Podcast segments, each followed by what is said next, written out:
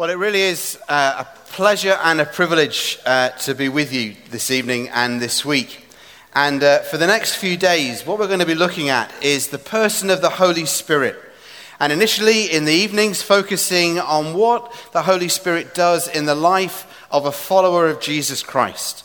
And then as we go through the week, through the Bible readings in the morning with Heather, and as Jago joins us later in the week, then beginning to think about what the Holy Spirit does in sending us out into the world. The Holy Spirit does lots of things, but one of the primary things that the Holy Spirit does is equip us to be the people that God longs for us to be in the world.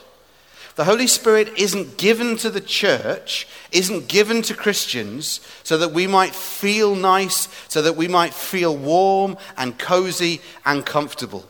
Occasions like New Horizon and Christian conferences are great times of refreshment and encouragement and uh, hopefully challenge as well.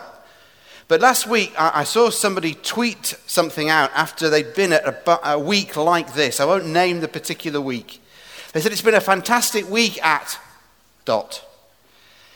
And what we need to do now is go home and persuade more people to come to dot next year.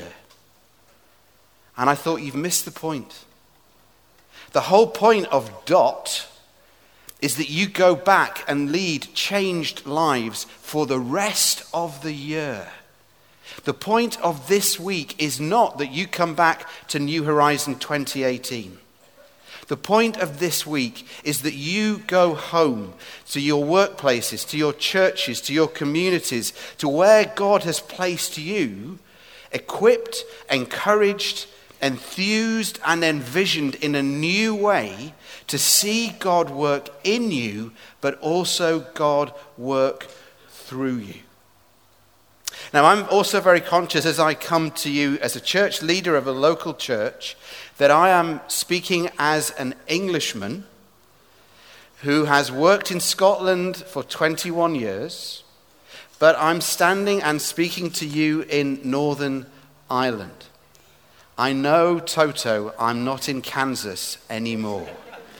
Please forgive any cultural mistakes that I make. Please forgive my accent, and I'll try and forgive you yours. Um, I love, I love the Irish accent. You know, all the rest of the Six Nations rugby fans were jealous of Ireland because you have the best national anthem. Um, and that may be controversial, but in the Six Nations, you, and for some reason you have two. Um, but the rest of us don't get that. Um, but the week, uh, weekend, when the Irish rugby team come and, and normally beat Seven Daylights out of Scotland at Murrayfield, um, that's the, one of the, the highlights of, of the year in Edinburgh. And uh, we know that, that, this great saying that I was told about Irish rugby, uh, that it may get desperate, but it never gets serious. Um, and uh, I, I just love um, your passion for uh, life and for tray bakes. And uh, also, I'm hoping to see your passion for Jesus uh, in this week. And I know that it's Heather's intention and it's Jago's and the rest of the speakers and, and the worship bands and everybody else who's, who's here to serve you. We're simply here as your servants to share with you, to learn from you, to encourage you, but also to be encouraged by you and to learn from you. So uh, I just want to say at the start of this week um, that I'm excited for what I believe God is going to do and what God is going to say. And just as we were worshipping uh, this evening, I got a very strong impression um, that, there's, that there's just a few people here this evening, and it's, you think it's an accident that you're here. And actually, you're, you're even questioning why you're here as you're listening to me. Many people do that as they listen to me speak, they, they question why they're here. But in a different way, you're questioning why you came this evening. Somebody dragged you along tonight, perhaps almost at the last minute. I want to say to you in particular, it's not an accident that you're here tonight. I believe that God has something specific to say to you and that He wants to meet with you in a particular way. We're going to be looking this evening at John chapter 14. And the second half of that chapter. So if you've got a Bible or a smartphone or a tablet with an app, and if you can get John a Bible app, um, then uh, if you can turn to John chapter 14, and I'm going to read these verses uh, to us. This is the night when Jesus is, is saying his final instructions to his friends and his followers. He's, he's gathered them together in that upper room to celebrate the Passover supper with him. These are some of the last words that Jesus would say to his followers, to his friends. So they're fairly important words. All the words of Jesus are important, but these are some of the final words that Jesus was going to speak to his friends just hours even minutes before he was arrested and then put to death. And it's perhaps striking what Jesus begins to teach his disciples about. So, John chapter 14 and verse 15, Jesus says this If you love me, keep my commands. And I will ask the Father, and he will give you another advocate to help you and be with you forever, the Spirit of truth. The world cannot accept him because it neither sees him nor knows him. But you know him, for he lives with you and will be in you. I will not leave you as orphans, I will come to you. Before long, the world will not see me anymore, but you will see me. Because I live, you also will live. On that day, you will realize that I am in my Father, and you are in me, and I am in you. Whoever has my commands and keeps them is the one who loves me. The one who loves me will be loved by my Father, and I too will love them and show myself to them. Then Judas, not Judas Iscariot, said, But Lord, why do you intend to show yourself to us and not to the world? Jesus replied, Anyone who loves me will obey my teaching. My Father will love them, and he will come to them and make our home with them. Anyone who does not love me will not obey my teaching. These words you hear are not my own, they belong to the Father who sent me. All this I have spoken while still with you. But the advocate, the Holy Spirit, whom the Father will send in my name, will teach you all things and will remind you of everything I have said to you. Peace I leave with you, my peace I give to you. I do not give to you as the world gives. Do not let your hearts be troubled, and do not be afraid. You heard me say, I'm going away and I'm coming back to you. If you loved me, you'd be glad that I'm going to the Father, for the Father is greater than I. I've told you now before it happens, so that when it does happen, you will believe. I will not say much more to you, for the prince of this world is coming. He has no hold over me. But he comes so that the world may learn that I love the Father and do exactly what my Father has commanded me. Come now, let us leave. One of the most effective and well known archbishops of Canterbury of the last century was William Temple. And one of his favourite illustrations was this. He said, It's no good giving me a play like Hamlet or King Lear and telling me to write a play like that. Shakespeare could do it, I can't. And it's no good showing me a life like the life of Jesus and telling me to live a life like that. Jesus could do it, I can't. But if the genius of Shakespeare could come and live in me, then I could write plays like that. And if the Spirit of Jesus could come into me, then I could live a life like this. It's one of the unique features of the Christian faith that we are not simply told to do our best, to live good religious lives and be the best we can. In one of the worst hymns, well, lines in a hymn ever written, this idea that Jesus died to make us good has become popular. And that somehow this idea has spread that Christianity is for good people. Christianity is for nice people. As a preacher, when I used to stand at the door of my church and shake hands with people, I've stopped doing it now. Um, but I used to, uh, about 20 years ago, stand at the door and, and shake people's hands. One of the things that would, if you really want to annoy a preacher, don't do it tonight, um, is, is come up to them and say, Thank you so much, that was nice. Because that word just means nothing. Nice. And somehow we've got the idea some places that, that Christianity is about being nice. The Christian faith is not about that. The Christian faith is not about making us good. The Christian faith is not about helping us to lead good, religious, moral lives. That's just bad religion, or even worse, impossible moralism. If we're honest, it leads to stress, effort, guilt, and failure. And it may be that this evening that there are people in this tent and you have lived for years with that impression of the Christian faith. That Christianity is about somehow pulling yourself up by your bootstraps and making yourself good, doing the best that you can. There was a survey done of American evangelical Christians, and they were asked what their favorite Bible verse was. And two thirds of those asked replied that God helps those who help themselves. There's only one problem with that it's not in the Bible. Evangelical Christians, that was their favorite Bible verse, and it isn't even in Scripture. This idea that somehow we're about pulling ourselves up and making ourselves better. Rather, Christianity is a unique faith system, unlike any other, where rather than following rules or regulations, teaching or guidelines, the very person and presence of the founder himself promises to come and live inside his followers. That's who the Holy Spirit is the Spirit of Jesus, God Himself, the third person of the Trinity. The same power that raised Jesus Christ from the dead, Paul says, is at work in you and me if we're a follower and a believer in Jesus Christ. The same power that raised Jesus Christ from the dead is at work in you and me if we believe in Jesus.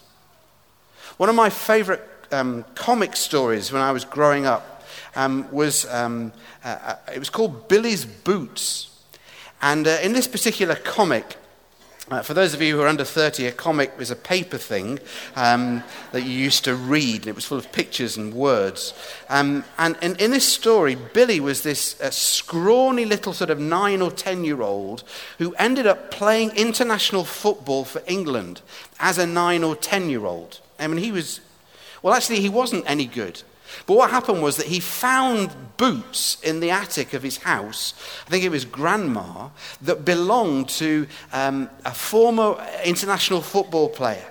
And whenever Billy would put these boots on, he was able to play like this international football player from 50, 60 years. It would be like you now being given Neymar's boots, because he's apparently can afford one or two, um, and being given Neymar's football boots, and you could play with the ability of Neymar. Or being given Rory McIlroy's golf clubs, and you, maybe not, um, but you could play like, like Rory McIlroy. That's the analogy of what Paul is saying because he's saying the same spirit that raised Jesus Christ from the dead is at work in you and me if we believe in Jesus Christ. If we're followers of Jesus Christ, the Holy Spirit is given to us and comes and lives inside us. Now, we can't explain the Holy Spirit because remember, this is God that we're talking about. And God will always be bigger than we can understand. Doctrine's important, of course it is. But in the end, our doctrines, our beliefs, even our creeds are all limited by our language and by our understanding. And if we restrict God to what we understand, then we're not allowing God to be God. There will always be more of God that we can learn about and learn from. There will always be more of God that we do not understand and we cannot fathom.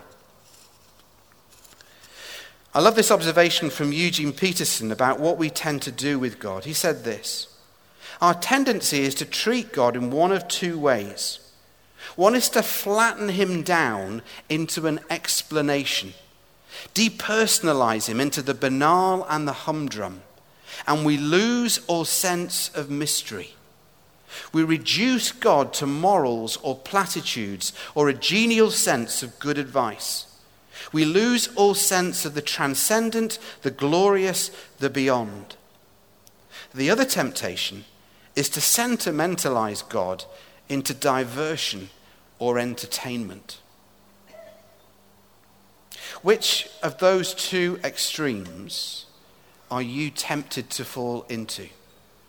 To either sentimentalize God into diversion or entertainment, quote, the worship was good tonight, or to flatten God down and limit God to what you understand. Whatever your background, whatever your tradition, whatever your denomination, that isn't what this is about. When was the last time that you were lost in wonder at God? Or has God become to you small, mundane, predictable, limited to your understanding or experience? When was the last time that God took your breath away? When was the last time that God surprised you? When was the last time when you were just blown away by the goodness of God or the power of God or the majesty of God or the mystery of God? Or has God become too predictable? and too mundane. Our prayer is that at different times this week, God will blow your socks off. God will recreate in you, and it will be in different ways at different times for different people because we're different personalities. But God will restore to you a sense of wonder and awe and mystery at who he is. Maybe it's through the reading of his word. Maybe it's during a time of collective worship. Maybe it'll be in a seminar. Maybe it'll be on a beach or up a mountain. But why don't we pray this week that God will surprise us?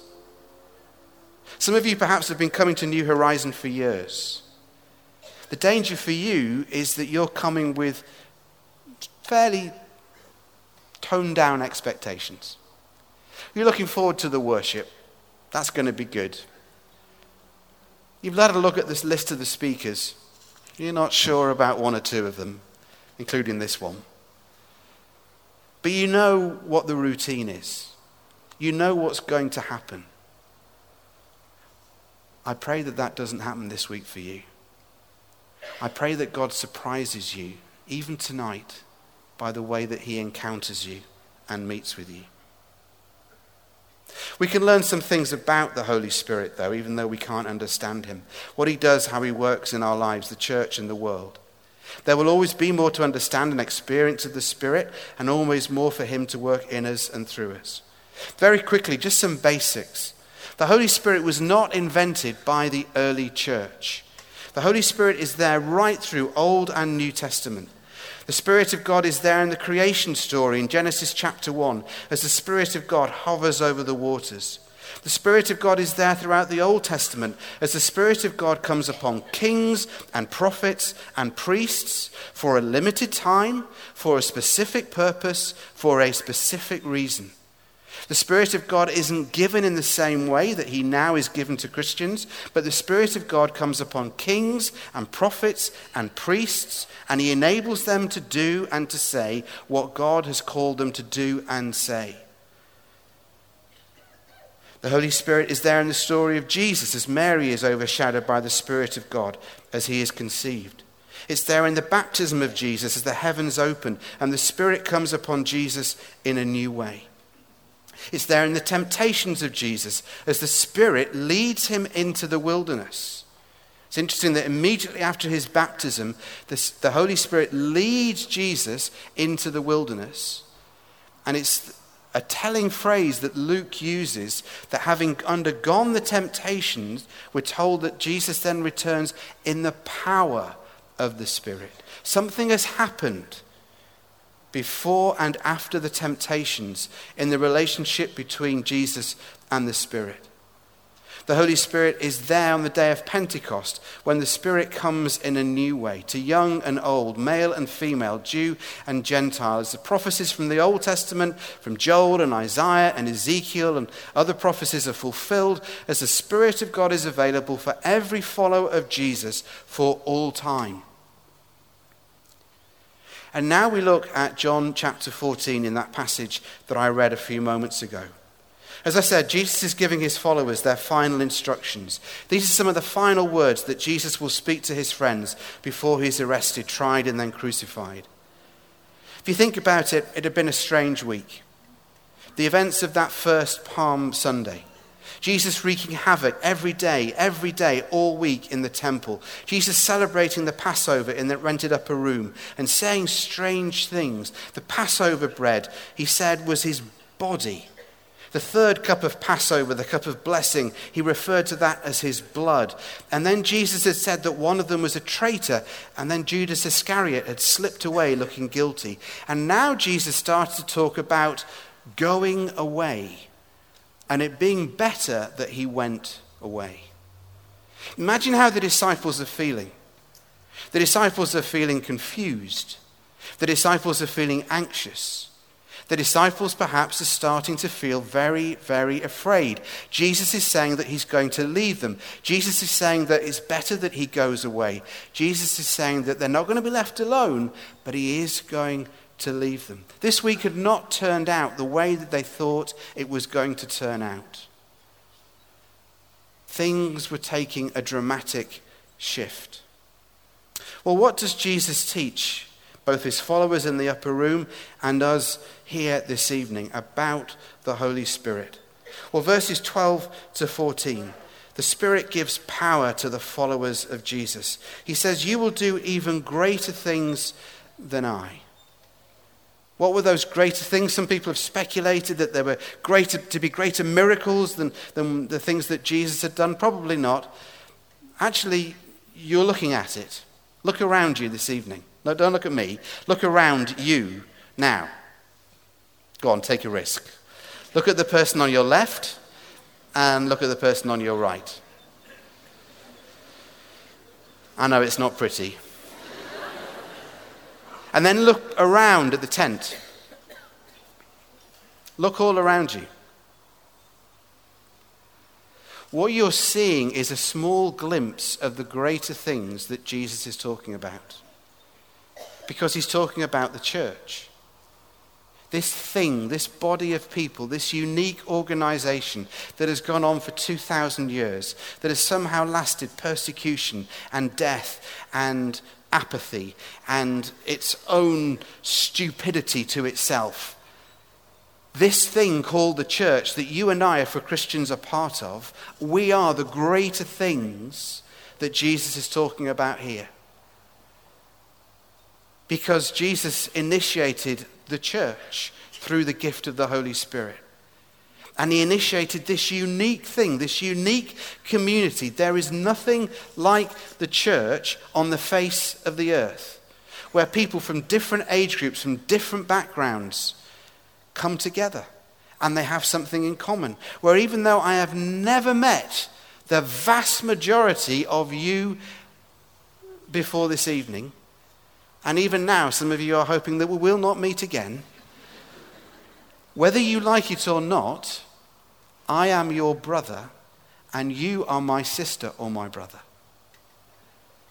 Ever had that connection with a Christian, even though you've never met them before? They might be a Christian from the other side of the world, and suddenly you, you have a connection with them.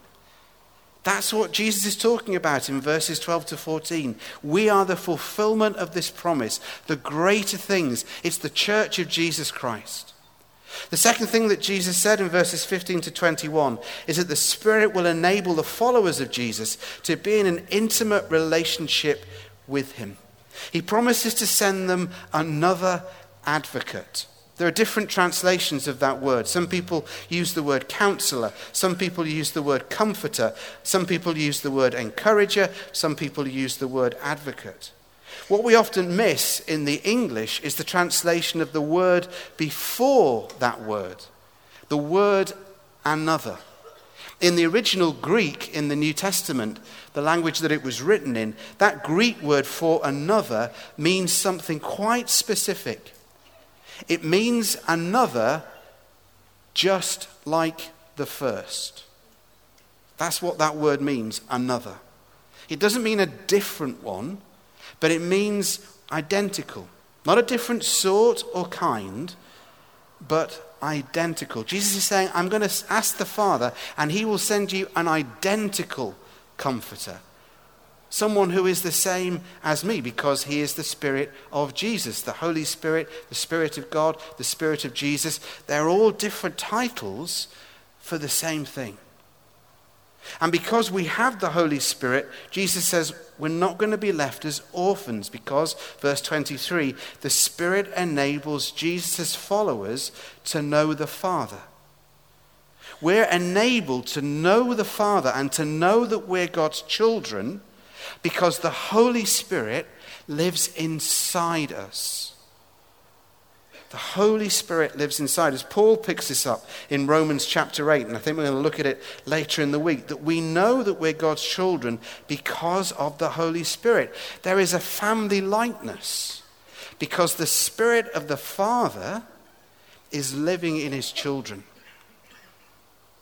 You know, when Kathy was pregnant with Josh 23, 24 years ago, we were working for another church in uh, the English Midlands. And we were leading the youth group as part of the work that we were doing in that church. And when the youth group learned that Kathy was pregnant, they started to pray for two things. They firstly prayed earnestly and vehemently that the child would not have Kathy's laugh. Because Kathy's laugh is distinctive. Now, to me as a husband, it's a beautiful laugh. No one else finds Kathy's laugh beautiful. Wherever we are in a crowd, you can know where Kathy is because of her laugh. Some people, I would say somewhat unkindly, have called it more of a cackle. But she, she has a very distinctive laugh. And they started to pray seriously that this child who was going to be born would not get Kathy's laugh. And they prayed every week. They also prayed another thing. They prayed that this child would not get my eyebrows. Josh, I'm going to embarrass you. Would you just stand up and turn and face everybody? One out of two wasn't bad. Okay, Josh has a good laugh. It is not a cackle, it's, it's, a, it's a refined Edinburgh ha ha ha ha ha. It's not a cackle. But you only have to look at Josh, and if you see him around the site this week, you will know that he is Josh. Because it's the eyebrows. If you look at Nathan, my 19 year old son, everybody knows that Nathan is my son. There is no doubt about Nathan being my son, not because of his laugh, but because of these bad boys. Iona, our 16 year old daughter, is thrilled over the moon that she also has the eyebrows. Much to her annoyance, she doesn't get the eyelashes. People would kill for these, but she's got these. There should be a family likeness if we belong to the Father. If we belong to the Father and the Father lives in us, the Spirit of the Father lives in us, the Spirit of the Son lives in us then people should see in you and me a family likeness.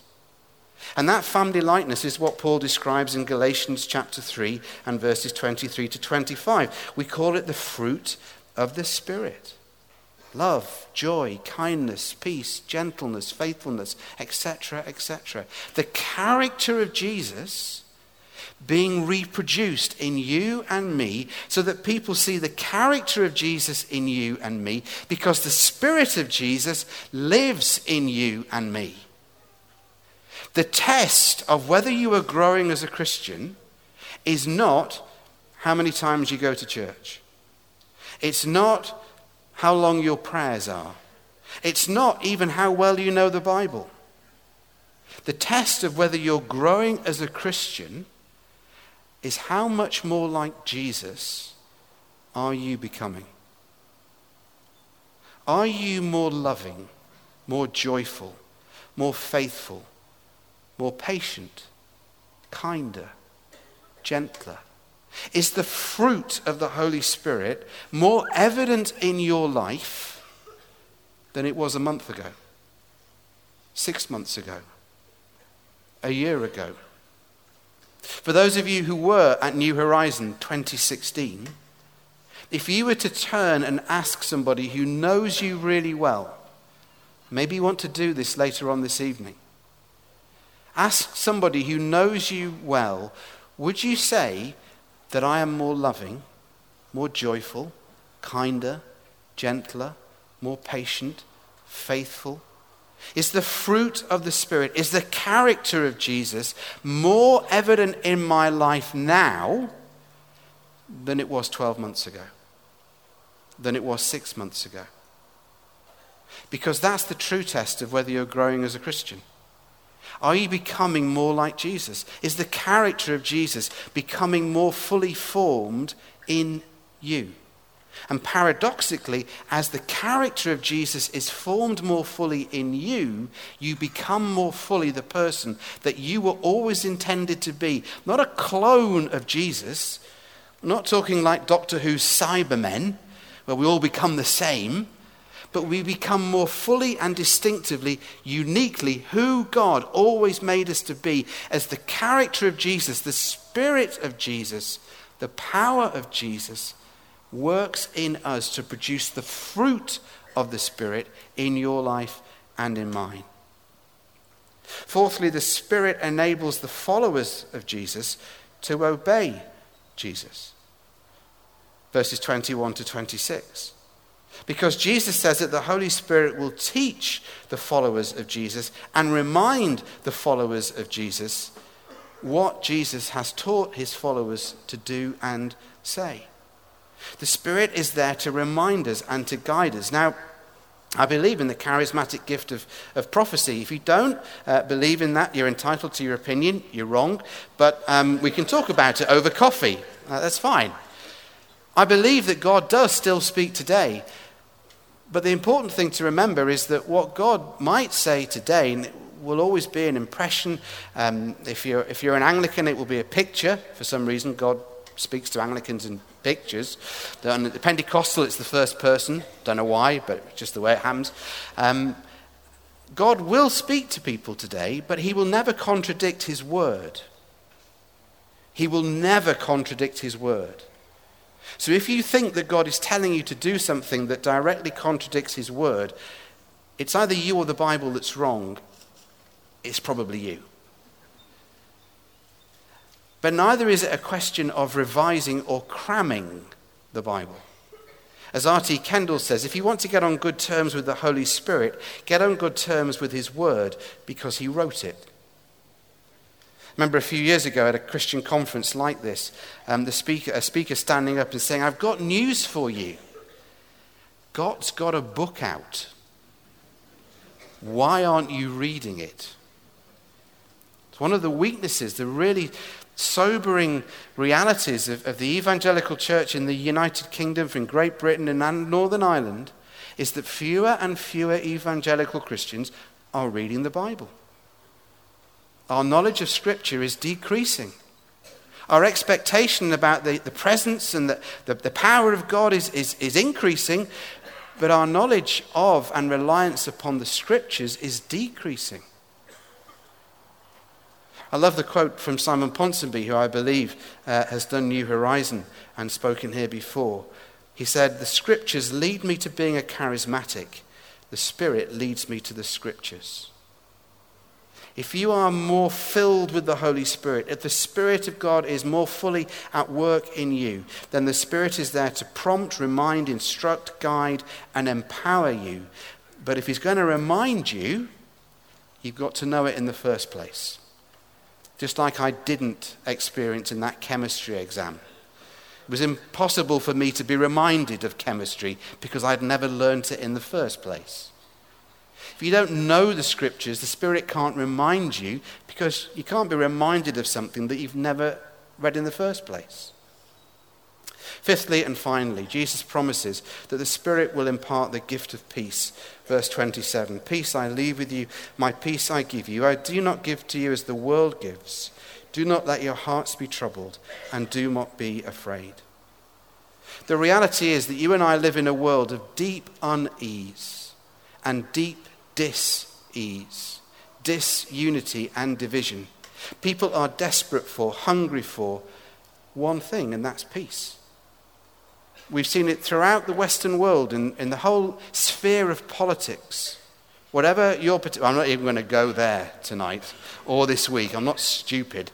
Um, but as you look at Western Europe, as you look at North America, we are in a, a, society, a culture which is increasingly fractured and divided and, and, and, and at dis ease with itself. And people, though they don't know it, are desperate for peace. And that's one of the things that Jesus promises the Holy Spirit will bring peace, shalom, wholeness, a oneness with God, people, self, and creation. And we'll look at more at what that means tomorrow night and on Tuesday. So, a brief summary, introduction, if you like, to the work and the person of the Holy Spirit. If we're honest, people have different reactions to the Holy Spirit. Some people are fearful of being let down by God, of asking God for something and God not coming through. A really close friend of mine, he's been a friend for over 30, 40 years, um, has prayed and prayed and prayed and prayed and prayed for one particular gift of the Spirit. And for some reason, God has not given him that one particular gift of the Holy Spirit. He's given him other gifts, but he hasn't given him that one particular gift. And this guy feels a bit let down by God. He can't understand why God wouldn't give him that gift of the Holy Spirit. And maybe, if you're honest, that's how you're feeling this evening as you come, even perhaps with some trepidation, to this week at New Horizon, and you, you hear that the theme is the power of the Holy Spirit. You think, oh no, if I'd known that, I'm not sure I would have come. Because my experience is, is that God, He never gives me what I pray for. My experience of being prayed for or asking God for something to do with the Holy Spirit is that I'm, I'm constantly let down by God. Other people have a, a slightly different reaction. They're equally fearful that God might really show up. That if they were to ask God to fill them with the Holy Spirit, well, God might do something that you don't like, or tell you to do something that you don't like. Maybe for some people, it's, it's the stuff around, the sort of cultural stuff uh, around the work of the Holy Spirit that you find tricky. I remember seven or eight years ago, I've, I've asked Josh's permission. Well, I didn't actually, I just told him I was going to tell this story about him. Um, about seven or eight years ago, I took Josh. Uh, there was a Scottish uh, conference called Clan Gathering. Um, it, it, it, ceased uh, now, um, but it, went on for about 10, 12 years. And it was a bit like New Wine, um, New Horizon, Keswick on steroids. Um, it, was, it was just bonkers. Um, it was, there, were, there were you know, um, huge swords, and, and f- it was just crazy. Um, there were nice people that led it. Some of them were my friends. Um, they won't be when they've heard that I've just said that. But it was completely bonkers. And this was Josh's first experience of anything really to do with that stuff. And uh, I knew it was my son when we went into the morning um, Bible reading, where there wasn't much Bible. And um, uh, the worship started, and it was the sort of conference where people were allowed to wave flags. Anybody remember those type of conferences where people were allowed to wave flags? And seemingly, apparently, where you wave flags is not determined by common sense. Um, so people were waving flags in front of the screens where the words for the songs were being projected. And Josh was about, I think, 15 years of age at the time, and I knew he was my son because he just turned to me and went, Bloomin' flags. And, and I said, Yes. And he said, Why don't they wave them at the back?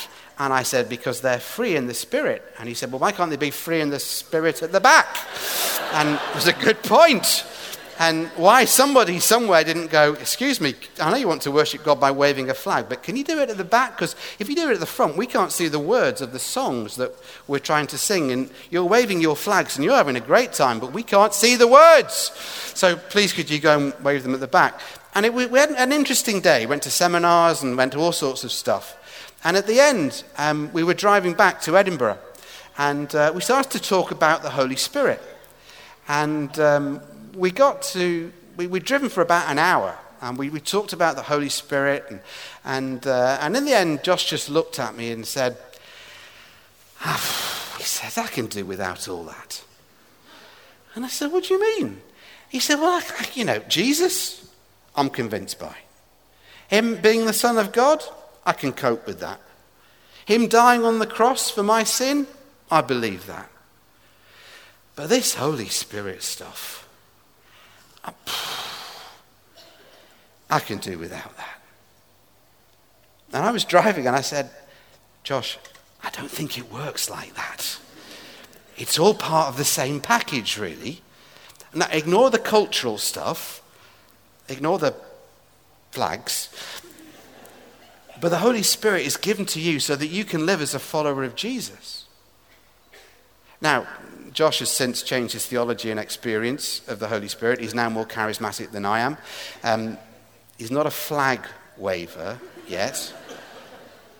But maybe that's your experience or your attitude towards the Holy Spirit. I can do without all that stuff. You know, as, as, as, Luke challenged us quite rightly right at the start of this evening to adopt that posture of praise, something within you went, I'm not sure. And it was that same sort of inner resolve that you had when you refused to stand up for the Ulster man. and it's that same inner resolve that happens every time you sing a song that says, We lift our hands in worship. And you went, Yeah, yeah right. And there's something deep within you that says, I, am just, I, I can, I'm fine with Jesus. I'm fine with him being the Son of God. I'm fine with him dying for my sins. I'm fine with him being raised from the dead. I'm fine with the second coming. I'm fine with being his friend and his follower. But I'm just not sure about this Holy Spirit stuff. Fear of being let down by God, or fear that God actually might show up or a, just a resolute decision that you can do without all that stuff. Wherever you are this evening, I believe that God wants to meet with you tonight and this week. To understand that the Spirit of God is the Spirit of Jesus. He's the Spirit of the Father who works in you. That He's the same Spirit that raised Jesus from the dead. He is the same Spirit that works in you and me to reproduce the character of Jesus because He is the Spirit of Jesus, because He is not another advocate. He is identical to the person of Jesus. And one final thing the Holy Spirit is not an it. You see, when people start to talk about the Holy Spirit as an it, I can understand why people become a bit anxious because the idea of you being filled with an impersonal force is a bit strange. You can't have a relationship with an impersonal force. But the Holy Spirit is a person. There was a huge tradition in the early church of, of calling the Holy Spirit she. Again, I'm not going to go there tonight. I'm not that stupid. But the Holy Spirit has always been referred to, even in the restrictions of the English language, by a personal pronoun because he or she is a person. They're the third person of the Trinity. They're the same as the Father and the Son.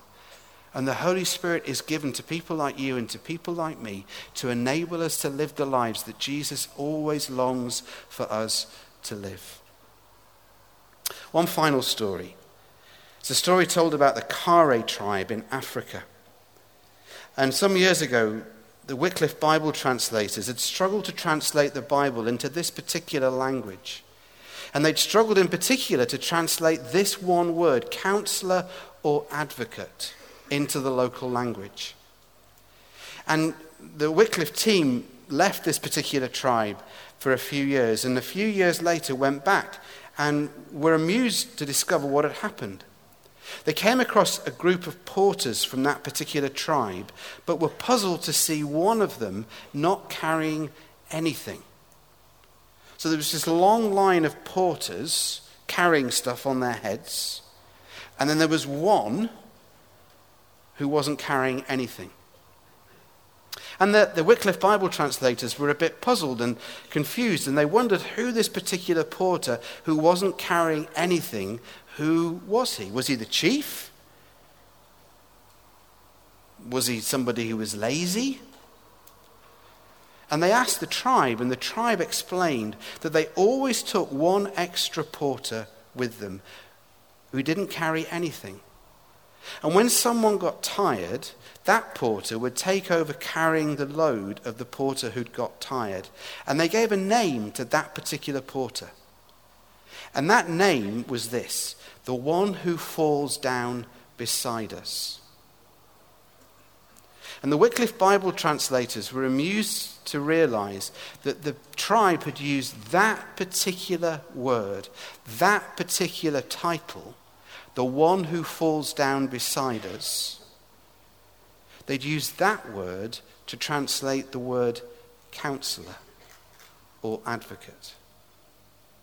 The one who falls down beside us. The one who draws alongside us. Maybe you're more comfortable thinking about that. Maybe you this evening are tired. Maybe you are weary. Maybe you've come to New Horizon 2017 because you are in desperate need of refreshment. Maybe you're fearful that God will let you down. Maybe you're fearful that God might actually show up. Maybe you think that you're fine with Jesus and you don't need all this Holy Spirit stuff. But maybe also you're just tired. And you, this evening, need a fresh move of the Holy Spirit in your life. And the wonderful thing about God is that there's not a question of warming up with the Holy Spirit. The Holy Spirit is as able to come tonight on the first night of New Horizon as he's able to come every other night. And it's not a question of waiting until Wednesday or Thursday or Friday. God can meet with you here this evening.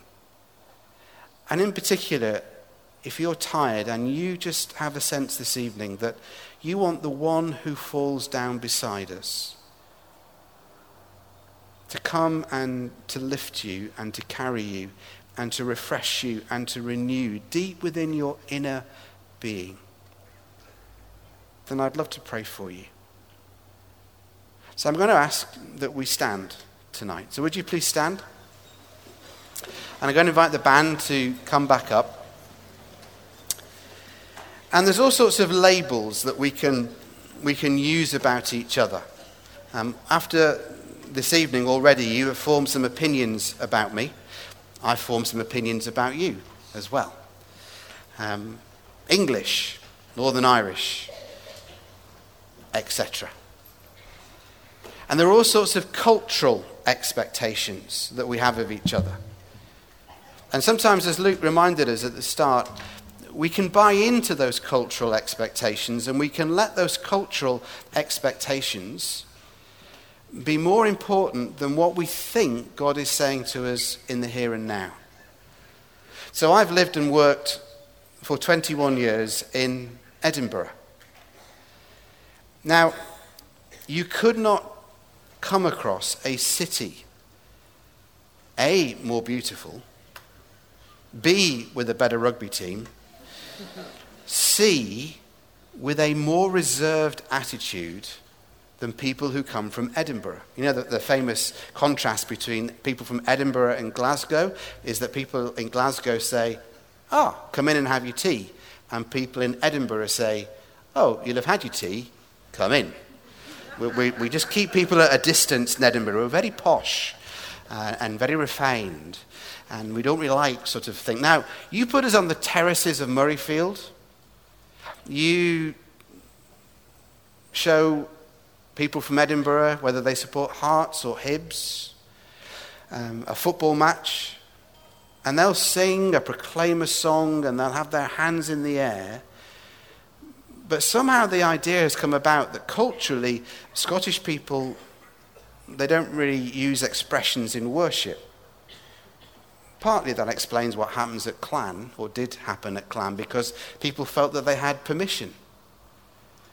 And one or two folk have said to me, is they knew I was coming to speak at New Horizon. They said, ah, the Northern Irish culturally, oh, I'm not sure about what they do with the Holy Spirit. And even now, some of you are starting to say, that's right. and you know, some of you are actually doing it physically, but metaphorically, you are folding your arms. And you just, I'm not going to do that. That's my best, that's as best as it's going to get, okay, for my Northern Irish accent. And I'll, I, will, I will sing Power of My Power and Tower of My Tower with you when we sing Be Thou My Vision. It's great. Um, but the reality is that Jesus does not, this is, I, don't be, I, don't, I really don't want to offend you, but Jesus does not see us primarily by ethnicity or nationality. He does not see you primarily as somebody from Northern Ireland in the same way that he doesn't see me primarily as somebody who is from England, now living in Scotland. Because Paul says in Philippians, you are citizens of the kingdom of heaven. Now, very quickly, Philippi was a, a, Roman colony, and as part of being a Roman colony, you were enabled to become a Roman citizen. And that meant that you had all the rights so when Paul says, You are citizens of heaven, he's reminding the Philippian Christians that their primary, primary identity is not as Christians who are Philippians, but their primary identity is in the kingdom of heaven, the kingdom of God. And although God creates beautiful difference and beautiful diversity and there is incredible richness and diversity in people's ethnicity and um, backgrounds. And, and, one day we're going to stand in front of, of Jesus with people from every tribe and nation and tongue and language. And, and the people from Northern Ireland, you will have your own special section. Not saying anything. But there will also be people from Southern Ireland. There'll be people from Scotland and Wales and England and America and Canada and Africa. And there'll be people from every tribe and nation. And we will worship God in our own tongues, perhaps, and other tongues as well. But primarily on that day, we will not be Northern Irish or Scottish or Welsh or English or British or American or Canadian or Australian or Kenyan or Ugandan or Japanese or Chinese or New Zealanders or whatever, because primarily our identity is as the children of God. And that's how Jesus sees you this evening. He sees us as his children of the Heavenly Father, whose first allegiance and first identity is to the kingdom of heaven, not the earthly kingdoms that we happen to live in or be born into. So, as far as you're able, and if you're comfortable, I want you to take away and put to one side some of the cultural expectations that you have lived with and placed upon yourselves. And it's been spoken over you, sometimes by church leaders, sometimes by politicians, sometimes by your parents, sometimes by culture, sometimes by society, and you have believed the label that you have been given. Hear the label that Jesus gives you tonight. You are a beloved son or daughter of the Father. He loves you. He loves you. He likes you. He doesn't love you because he's God and that's his job. He likes you. And he wants to meet with you this evening. And he wants to put more of his character, more of his power, more of his presence into your life. So if you're comfortable, just going to ask that we adopt that posture. And I'm not going to ask you, I'm not as bold as Luke. I'm not going to ask you to hold your hands up like that. I'm just going to ask you to hold your hands up like that. Because I'm an Anglican and we do it about halfway. So would you just hold out your hands? Just an attitude of response. Again, if you're comfortable, if you don't want to, that's fine. Just close your eyes. I'm just going to invite the Holy Spirit to come. It's one of the ancient prayers of the church. It's been prayed for centuries. It's not a new charismatic prayer. It's an ancient prayer of the church where we just invite the Holy Spirit to come. So, Holy Spirit, thank you that you are already here. Thank you that you've been in this place, that you've been on this island for hundreds of years. And thank you that this island if we're honest, it's a place that many of us look to as a thin place, where the division between earth and heaven becomes thin. It's what the Celtic church used to call a thin place. And I know for many of you, New Horizon is, is a thin place. It's a place where you meet with God. And Holy Spirit, we recognize that you are here and you have been here for decades and for centuries. But in this place, in this time, on this evening, we invite you to come now.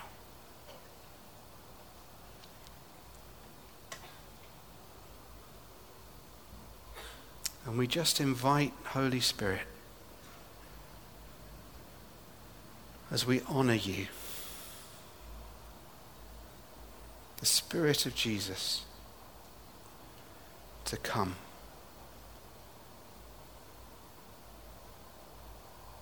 And to breathe the life of your Spirit across this body of people and across this tent.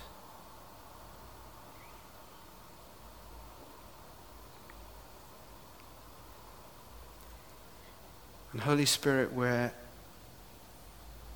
we're asking you to come. And we're asking you to fill. And we're asking you to comfort. We're asking you to refresh.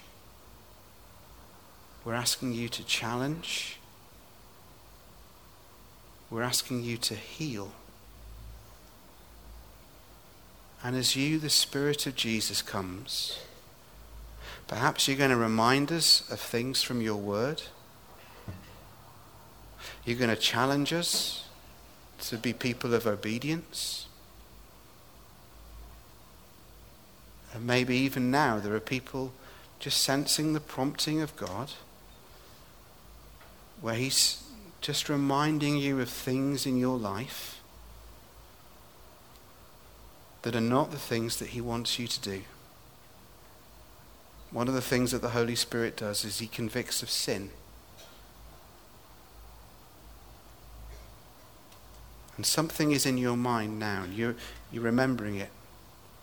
You've tried to put it away, but it's, it's, it's, it's bubbling up and it's surfacing. And that's the Spirit of God just shining his light. And he's waiting for you to bring it out of the darkness into the light. Not forcing you to, He's waiting for you to do that. For others of you, it's that sense that you're tired, that you've been doing your best.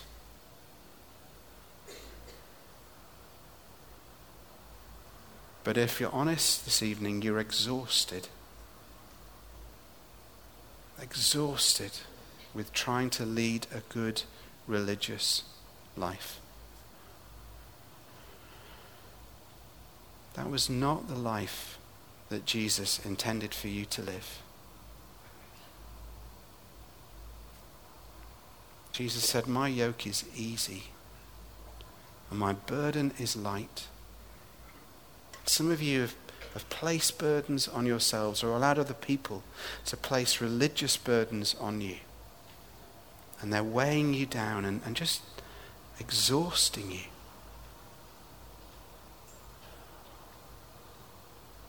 Some of you, deep within your inner being, feel dry. And you need that promise of that living water that Jesus gave to that woman, that passage that we started with this evening, John chapter 4, where Jesus promised that streams of living water would flow. And you're asking Jesus tonight to come and, and pour his Spirit in you and fill you afresh with those streams of living water.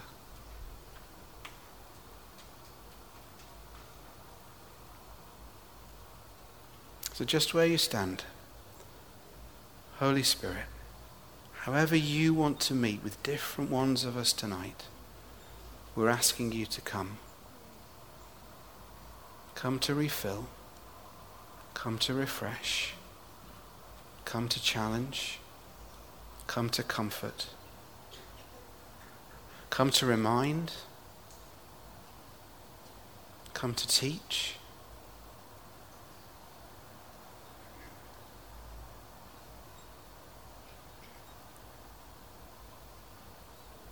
And the Holy Spirit is referred throughout Scripture as a, one of the, the Hebrew words is ruach, means breath of God. And maybe some of you are just sensing that. It's not the air conditioning, it's not the, the wind outside, it's, it's the Holy Spirit that's just blowing through. Some of you perhaps are starting to feel a warmth in your hands or your feet. We don't know why this happens. There's no scriptural backing for it. But sometimes it's just a sort of sign of God meeting people. Some of you aren't feeling anything physical. Don't worry if that's you. I'm not feeling anything either.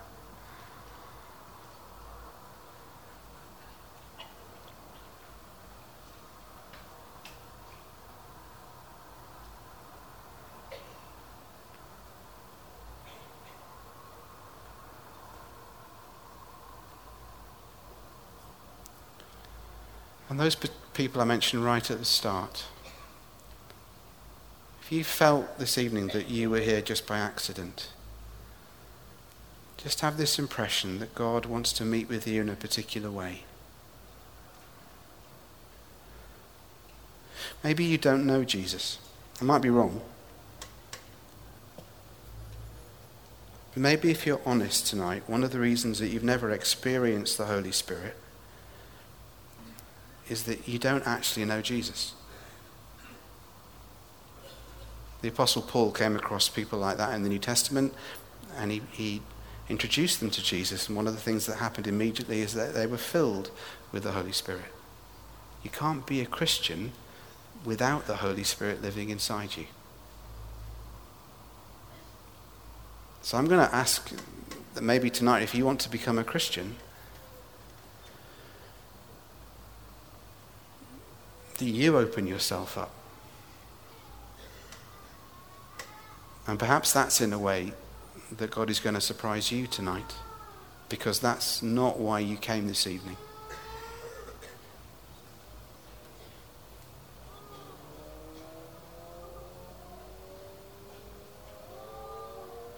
So there are two groups of people I'm going to ask. And I, I don't normally do this, I really don't. But if you, if you feel that you want to become a Christian tonight, then I'm going to ask you to come and stand at the front here. And if, if you want to be healed, if you want to be prayed for for healing tonight, I'm going to ask that, that you come forward and stand at the front. I know the prayer ministry team will also be available in the prayer tent afterwards.